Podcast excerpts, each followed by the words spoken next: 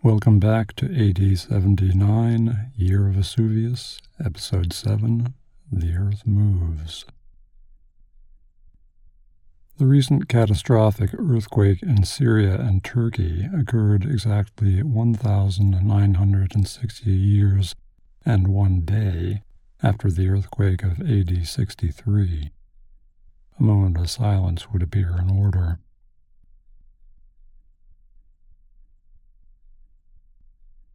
The Mediterranean in general, and Italy in particular, has always been prone to earthquake. It's one price the region pays for all the countervailing benefits. The why of the phenomenon is well enough known. The Italian peninsula straddles the edges of two tectonic plates floating on a subterranean ocean of molten stone, pushing one against the other until one or both sides gives way under pressure and then settles down, only eventually to repeat the process. Not that the ancients knew this, and not that we moderns should get too superior on that score. The theory itself was widely pooh poohed well into the 20th century.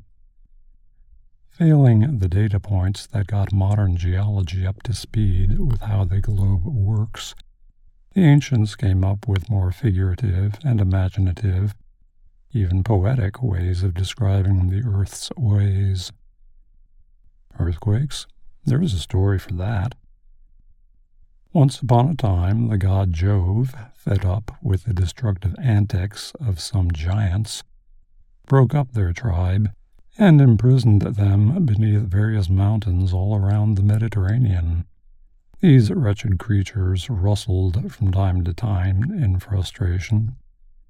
On one memorable occasion, some actually managed to escape just long enough to rob the god Hercules of cattle that he, in turn, had stolen from Spain. It was a bad idea. He retrieved those cattle and cast the giants back underground. Near Mount Vesuvius, as it happens, the local humans honored his good works by naming the town of Herculaneum after him. It's a good story, but it didn't necessarily wash with more sophisticated minds of later times. Aristotle ascribed earthquakes to gale force wind inside of the earth, a step up from giants, I suppose. By the first century AD, Pliny the Elder alludes vaguely to subterranean spirit of air and water, to vapor beneath the land, lifting land. Subterrestrial bloat, so to speak. Not a bad take on the matter, given the state of knowledge at the time. He notes that earthquakes tend to presage other events even worse. The city of Rome never experienced a shock which was not the forerunner of some great calamity. Seneca, philosopher, playwright, tutor to Nero for a time until Nero became emperor and found the fellow boring, had some thoughts in the matter. He throws up his hands and goes back to his favorite subject, Stoicism. We must seek solace for the anxious and dispel overmastering fear. For what can anyone believe quite safe if the world itself is shaken, and its most solid parts totter to their fall?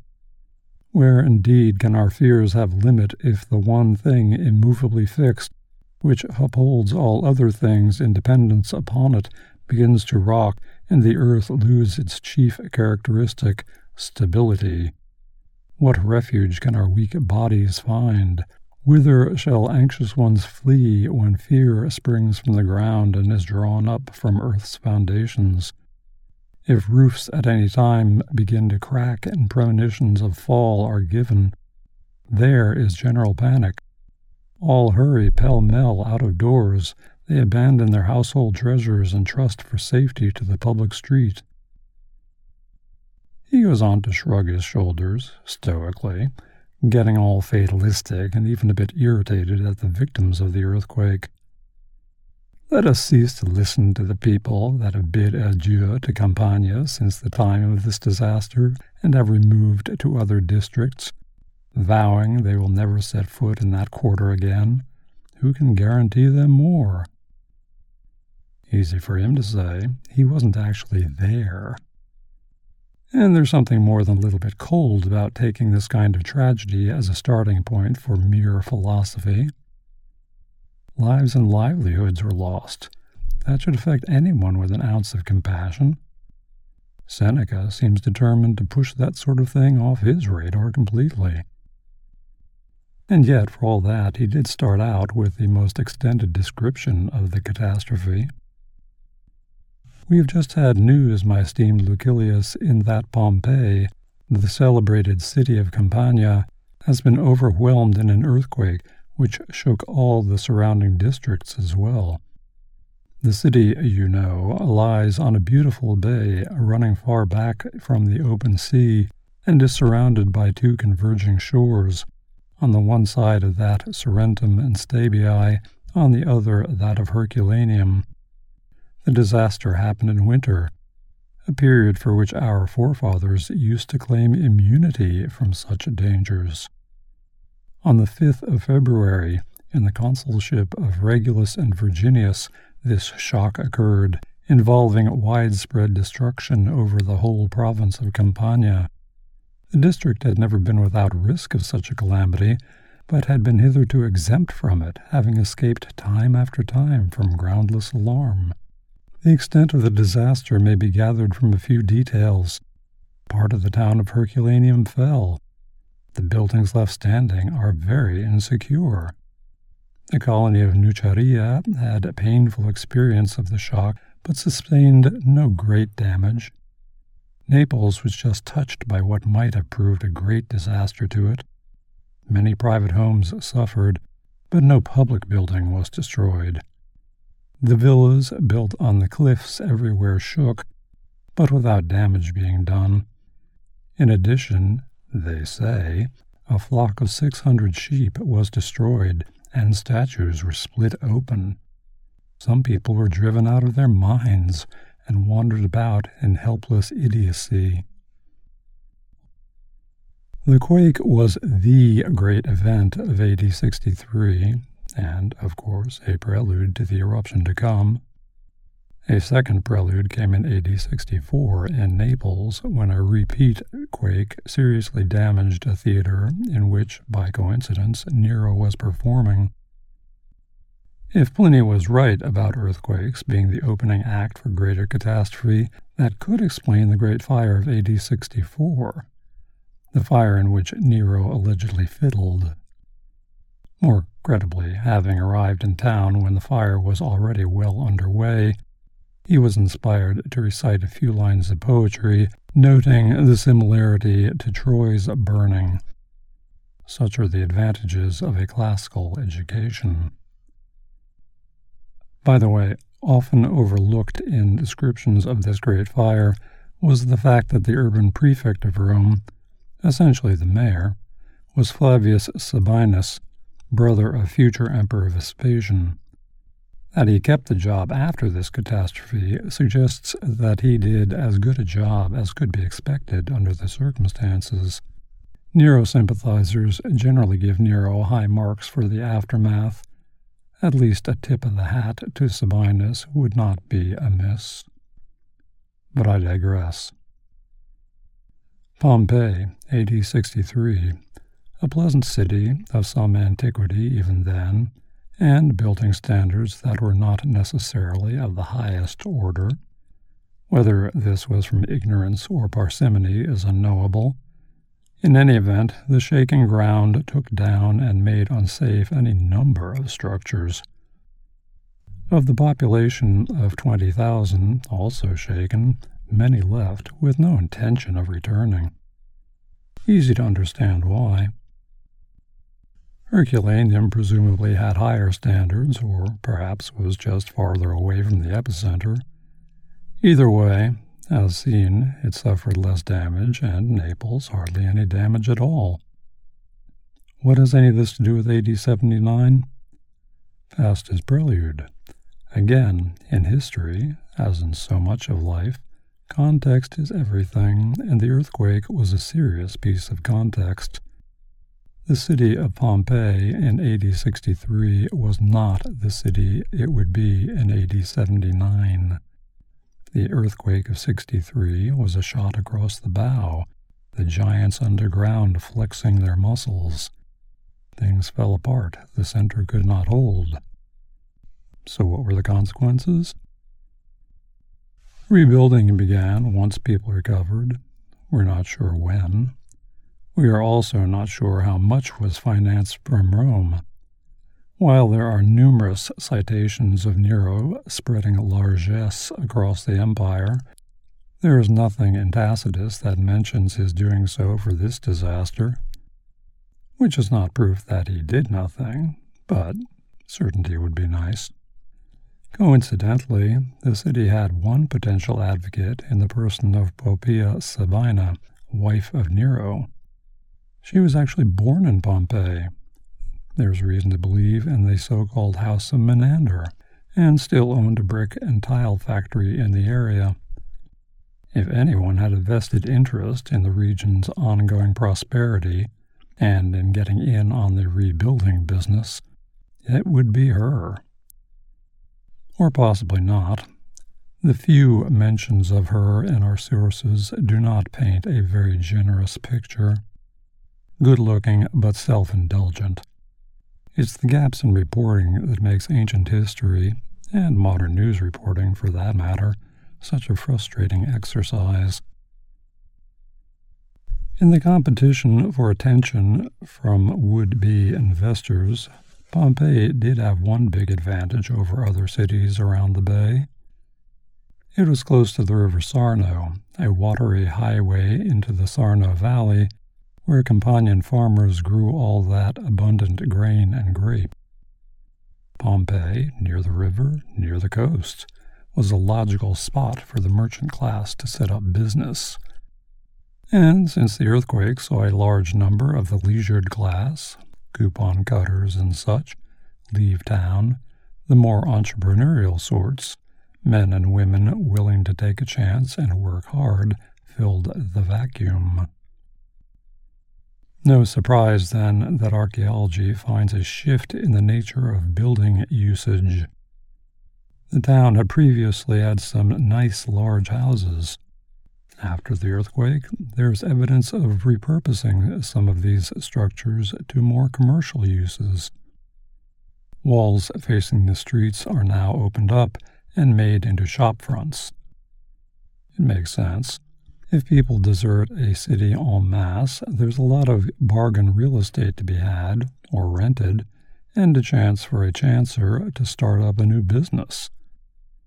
Yes, yes, the risk of earthquake again, and worse could happen, but what could be worse than that fire up in Rome? Anyway, life is uncertain, and you just have to put up with it. Isn't that what that Seneca fellow is always gassing on about? Big risk, big reward. And there were some big rewards for some of the locals, as we shall see in coming weeks.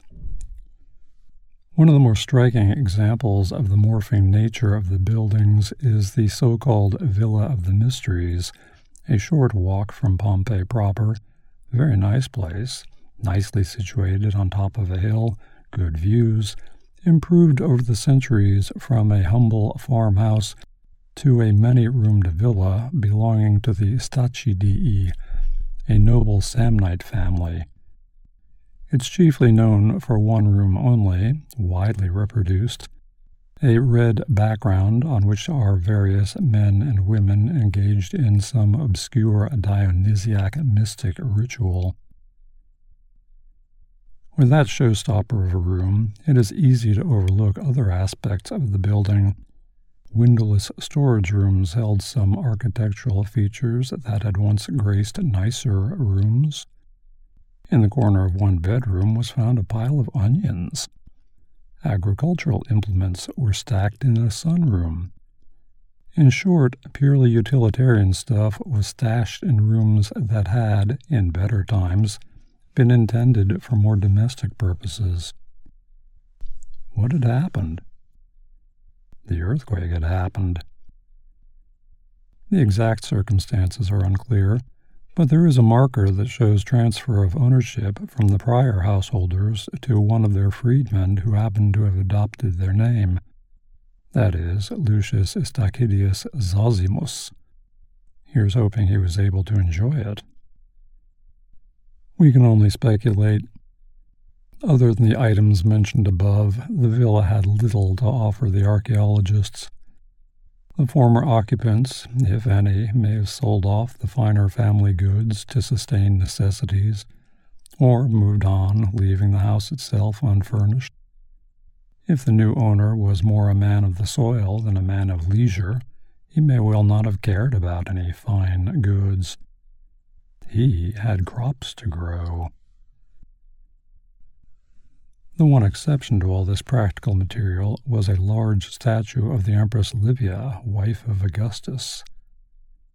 Given the rest of the stuff in the villa, it seems oddly out of place. Was it just one more object that the previous owners left behind, possibly by mistake? A parting gift to the new owner? Perhaps the new owner had a liking for it, or wanted to show his approval of the powers that be.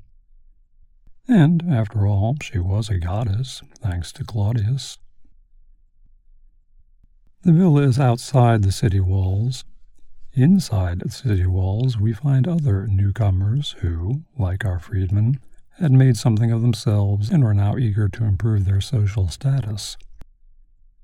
One, Numerius Popidius Ampliatus, a freedman of the Popidii family, took it upon himself to rebuild the temple of Isis, destroyed utterly in the earthquake. He was thinking of his own posterity. Having been born a slave, he could never rise to public office, but that could not be said of his children. And the plaque over the temple has less to say of Ampliatus than it does of his son. To quote, Numerius Popidius Celsinus, son of Numerius, restored from its foundation, the temple of Isis collapsed from the earthquake. On account of his generosity, the town council elected him to their order without further fee. And then the kicker. When he was six years old. We are talking about a temple to a goddess. And yet, Celsinus not only gets top billing, but his name is writ larger than that of Isis. This suggests an interesting conversation between the stone carver and the patron. And who was the patron? Was it a committee of the town council? Was it the father himself? And what of the local patricians, the ranking high renters whom he wished to join? Did they laugh at this man? Or did he manage to charm them regardless of his low status? Or did he laugh at them, living well being, after all, the best revenge? Who was being mocked at the boy's election to the city council at such a young age? Perhaps no one. Perhaps the whole thing was done with totally straight face. Perhaps the other city council members were not quite so far removed from obscurity that they could afford to be toffee nosed. Well, who could say? After all, the current emperor, assuming Vespasian, was not exactly top drawer now, was he? The world had indeed changed a good deal in recent years, not at all what it used to be. We also have a bas relief of public temples carved in stone and placed on a lararium in the house of Jucundus. Or, rather, we had. The piece in question was prized off the lararium in the 1970s and presumably now graces the very private collection of some antisocial billionaire, waiting for his, surely not her, death either to resurface and be returned by appalled heirs, or destroyed by heirs frightened of legal consequences and bad PR. On the plus side, there are good photographs and even some plaster casts of the pieces. A definition The lararium was the small private altar found in any self respecting Roman house where daily prayers were offered to the household gods. The Romans were big on gods, large and small, there wasn't an aspect or object in life that didn't have some kind of connection to the spiritual world. The lararium in question belonged to a businessman banker, Lucius Caecilius Jucundus, whose name will be familiar to students of the Cambridge Latin course textbook, where he features as part of a narrative thread, something to keep students interested between memorizing verb forms and noun declensions. The marble is unique in the subject matter. It measures 18 by 86 by 6 centimeters. One panel shows the collapsed Vesuvian gate and a pair of donkeys pulling a cart away, presumably with useless rubble. The other shows the triple temple of the Capitoline Triad, consisting of Jupiter, Juno, and Minerva, looking very off kilter indeed off kilter but seemingly intact. Seemingly. If the rendition is at all accurate, this was a structure requiring demolition, and the belief is that even as late as AD 79 it had not been rebuilt. Which, if nothing else, makes one wonder how this oversight got past the powers that be. You would think that restoring a temple no, scratch that. The temple, the temple to the mightiest of the gods, would have been near the top of the agenda so far as urban renewal was concerned. Granted, you want to repair the aqueducts first, and the central thermal baths, of course. You can't live a civilized life without central thermal baths. And a new temple to the spirit of Augustus and of Vespasian that found a place in the Forum which should have embarrassed the still living emperor. One would love to know what the financiers of that temple thought they were on about. One would love even more to know what Vespasian thought they were on about. Was he even aware of the as yet unrestored Temple of Jupiter, the counterpart of which, in Rome, he had rebuilt in a trice after its destruction on the eve of his elevation? Seventeen years even the Temple of Isis, that strange Egyptian cult, was already back in business by then. How much patience did they imagine Jove was going to have? Well, one could argue that before AD 79 was over, they would find out. Next time, some more detail on Jucundus and his sort of fellow.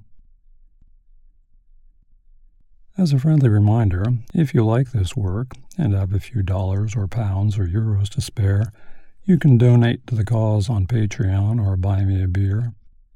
Or buy my books available on Amazon and other fine booksellers here and there. If you don't have a few dollars or pounds or euros to spare, upvotes, subscribing, and talking up the series would help the enterprise. In the meantime,